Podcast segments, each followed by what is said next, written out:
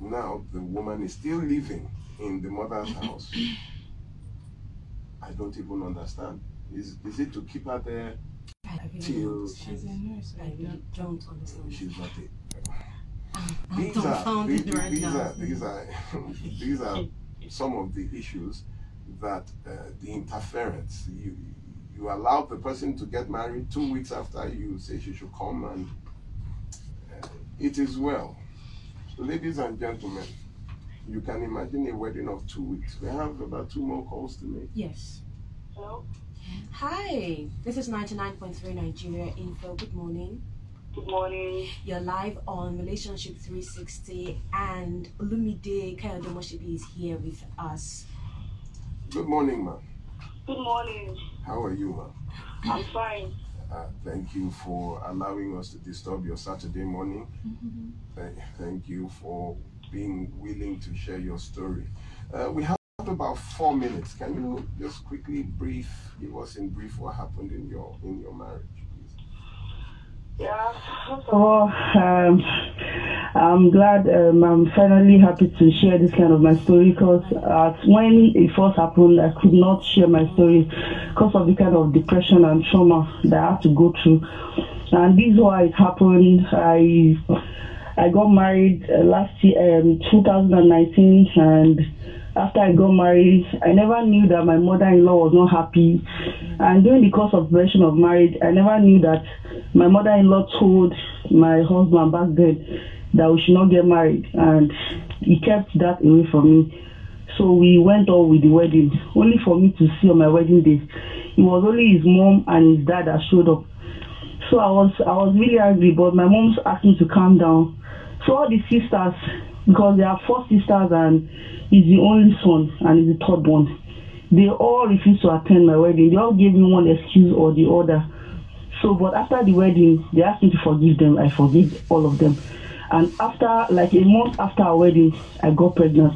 The first question the mother-in-law was asking me, oh, in Yoruba, oh my yeah, oh, kí ló wá ṣẹlẹ̀ bẹ́ẹ̀ ma tètè lóyún o?" Ah, and I'm like, he was asking me, did you get pregnant before my son? I said, no, ma. From that day onward, I've never for one day rested from one problem to the other. Sometimes she will pack her load and come to our house. Uh, she to come and greet her only son. And me, I don't have anything because my, my dad, I remember he told me then that when you are married, you are married. You don't have any room in this house again. So no matter what happened, I don't tell anybody. I, I refuse to share whatever is happening to me in my marriage. So the woman will keep, she comes to our house, oh, she wants to eat. I will say, ah, Mama, anything you want to eat, you are free. Your son's out. She'll still be asking for my permission. Like, you don't have to do that. Sometimes she'll come to my room where my shoe is, be complaining, ah, Bolotira, but I, my, my son is really trying for you. And then I will not even say one word. So for on and on and on and on, till I was like six months pregnant when she had to finally bring her load and come to our house. And then I don't have anything to say because I moved back to uh, Ibadan because of my uh, wedding, so I left Lagos. Only for the woman, later, later, later, she just be giving me issues, and later my BP was not increasing. At my young age, I started having different kind of issues. The doctor will ask me if I'm thinking, and I'm like, I'm not thinking. That is my mother-in-law that is giving me issues till that oh and she, sometimes she complain. Oh why did they register me in a private hospital? Uh, the son does not have any money. He's the only son. He cannot afford all those kind of things. So she'll be giving me issues. So from onset i never for one day enjoyed the marriage.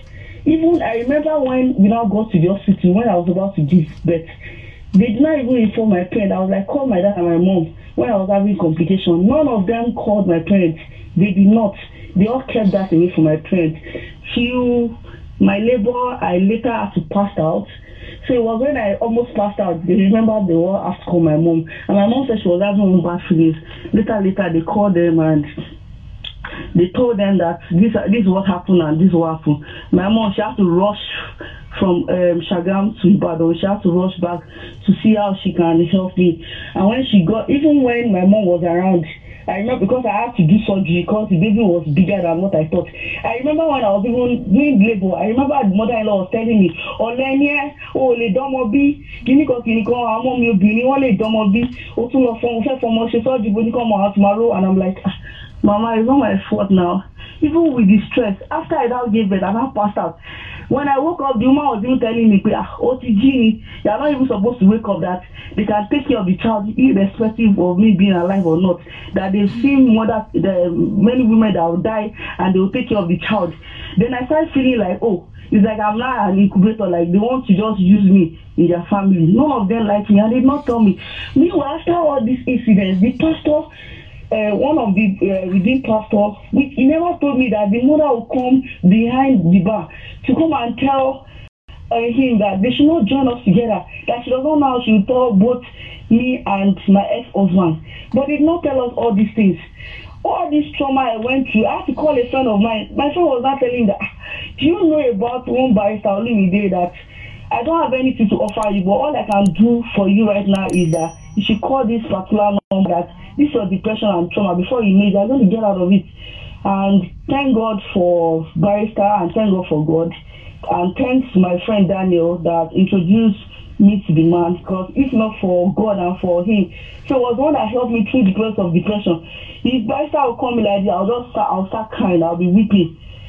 And that was how he helped me. Sometimes he will come like, are you eating? Are you okay? Is everything fine now? Gradually, and that's how Wow. on and on and on. And that's how God has helped me. And now Wow. I now have my own business and I'm being fine without God. the guy. And I Wow. give God all the glory. So, uh, wow. How did it now? How did you separate? How did it happen? Uh, this what actually happened. I, the eight days immediately I gave birth, after the naming, the woman said she cannot continue like this. Hey, they said anymore you cannot marry. Then the woman now brought uh, uh, one bus to come and park. They started parking around 1 a.m. and they said they're going to take it, away the child. That since uh, when I got married then I was not pregnant, that now that they are so have the opportunity to impregnate me, that they want the child and they're ready to pack all the load. So And the then- mother came to pack the load of. Exactly. The mother came to pack the load of her son from the house. Right here in, in, my presence, even my parents, because they were away, they were shocked. My parents had to travel to come and experience. That could a man, could a mother actually come to pack his son? He said, "Moti, Wow. don't Wow. marry my son again. My mom was so, my son was not married. Oh, my best Moti work. Wow, Very wow, sorry. And that's wow, why, wow. and that's why came to talk all the load. And he left Wow. the baby. They did not even, they did not even, they did not even consider the fact that I just had my surgery. The baby, I've been care of the baby since nine days till today, Wow. all by myself. Wow. And my Thank you, thank you so much. Thank you so much. In fact, it was more than four minutes. I just couldn't stop you because you know the way it was coming out. Thank you very much for sharing your story. I really appreciate. it. Yeah. Thank you. I'm really glad that she's alive. At least nothing was done to hmm. hurt her or harm her in any way, you know? It's It is, it is amazing. Do we have time for for the last call? After Okay, the break, after the, do the that after break is coming. That was what I was asking. That is a break imminent. Uh, Ladies and gentlemen, the stories are unending about the influence of fathers and mothers in their children's marriages. Uh, we cannot flog them, but we can tell you who wants to marry someone who is tied to their family or to their mother or to their father to tell you that it will not end well. That is why some people have now started saying, well, I cannot marry someone whose mother-in-law, whose mother is still alive or whose father is still alive. Yes. I, I, I got that from a questionnaire. A lot of people were praying that the person will be an orphan, that no father, no mother, and they know they will have peace. Because what they have seen, what they have heard, the interference, uh, please always check the person you are going to marry always check on the family see that it is some a man indeed and a woman indeed not a man in half who is tied to the dictates of his family um, I have this question. So why why would your mother-in-law come to live with with uh, the couple? Why? What what what of what use? Why would she come to live with her children, with her with her son or her daughter?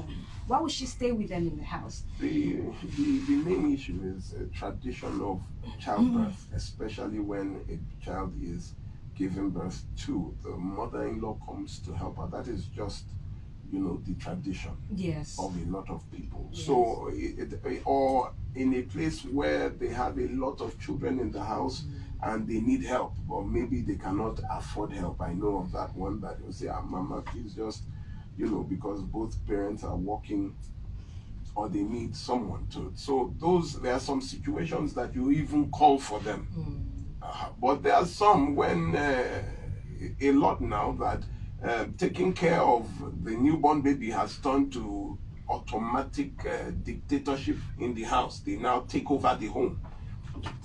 So uh, I think we can we can make the, the third call now, right? okay. So so uh, that is the problem when parents take over the homes of their children. It, it is a madhouse. And uh, you know, the funny thing is that parents at times even go and partner with the other, their in laws, to dissolve the marriage of their children. You've not heard about that before? No, this is the first time. Oh, okay. You would you would understand. There is there seems to be no limit to the execution of the interest of some parents, some mothers-in-law, some fathers-in-law will go to hell to get what they want to be done. I know of one whose mother-in-law was giving hell because the mother-in-law had said, I want four children. And the lady gave birth to two and said it was enough. And the mother in law insisted it must be four. If you are not going to give me the, uh, this That's remaining two, I will get a woman for him that will give the remaining two. Hello, this is 99.3 Nigeria Hello, Info. Hey, I thank God. I thank God for your life. Oh, wow. Hello. Hello? Hello? Sorry, we Oh, lost you. Oh, We lost do that you. again. Um, okay, so uh, from the stories we've heard this morning, there's just been a lot of shocking, revealing um, information here. So why, why, why should mother-in-laws, why should father-in-law try to interfere in the marriages of their children? I, I believe that the, the children in question, that means the husband and the wife, also have a role to play in this. They allow their parents, you know, be the judge of of, of, of their marriage. They allow that they allow the parents control. Ah, it's just too much to handle. It's just too much to handle. So uh, from the things that we've heard, um, Barrister Olumide said that um, Plenty. Plenty. I see you're looking for the one to I don't, even I don't even know where to start because so for, so this is just for those of you those of you out there that that want to get married make sure that you find out if the person is still tied down to his or her parents hmm. because It, it's funny. if if if, if the if the, the, the your husband to be is mommy's boy then you're in for trouble if the daughter is father's girl then you're in for trouble I think we, we have two minutes. I think the signal is two minutes. Maybe we could pick uh, a call. okay okay yes the phone lines have been we- buzzing We, come back, then we make the final call. All right, Lagos, let's hear what you have to say. Remember that you have 60 seconds, 60 seconds to uh, share your views. This is 99.3 Nigeria Info. Good morning. morning. My name is Wale. Okay, Wale, great to have you. Good morning, Barry. Sorry with it. Good morning, sir. Uh, mm, I my own take is more of a contribution and advice on this uh, topic. Right. Um, in as much as uh, you have said a lot about this, but uh, I will still contribute that uh, there are some cases where uh, one parent my my one would like to take in the parent to live with the couple. But if I'm to do that, if I'm to take that decision that my mom should live with me, I will uh, definitely tell my mom the rules in my house. It's my house. I'm taking you in as my mother, but you will not interfere in my marriage. I'm not bringing you in to come and be the referee in my house. But as a coach, even as a coach, there's a limit to the things, the things you can tell me in my house. You are still my mother. No part denying that. That's my own advice. In That regard. All right. Also, if the aspect of uh, You have just one minute. All right, thank you. married,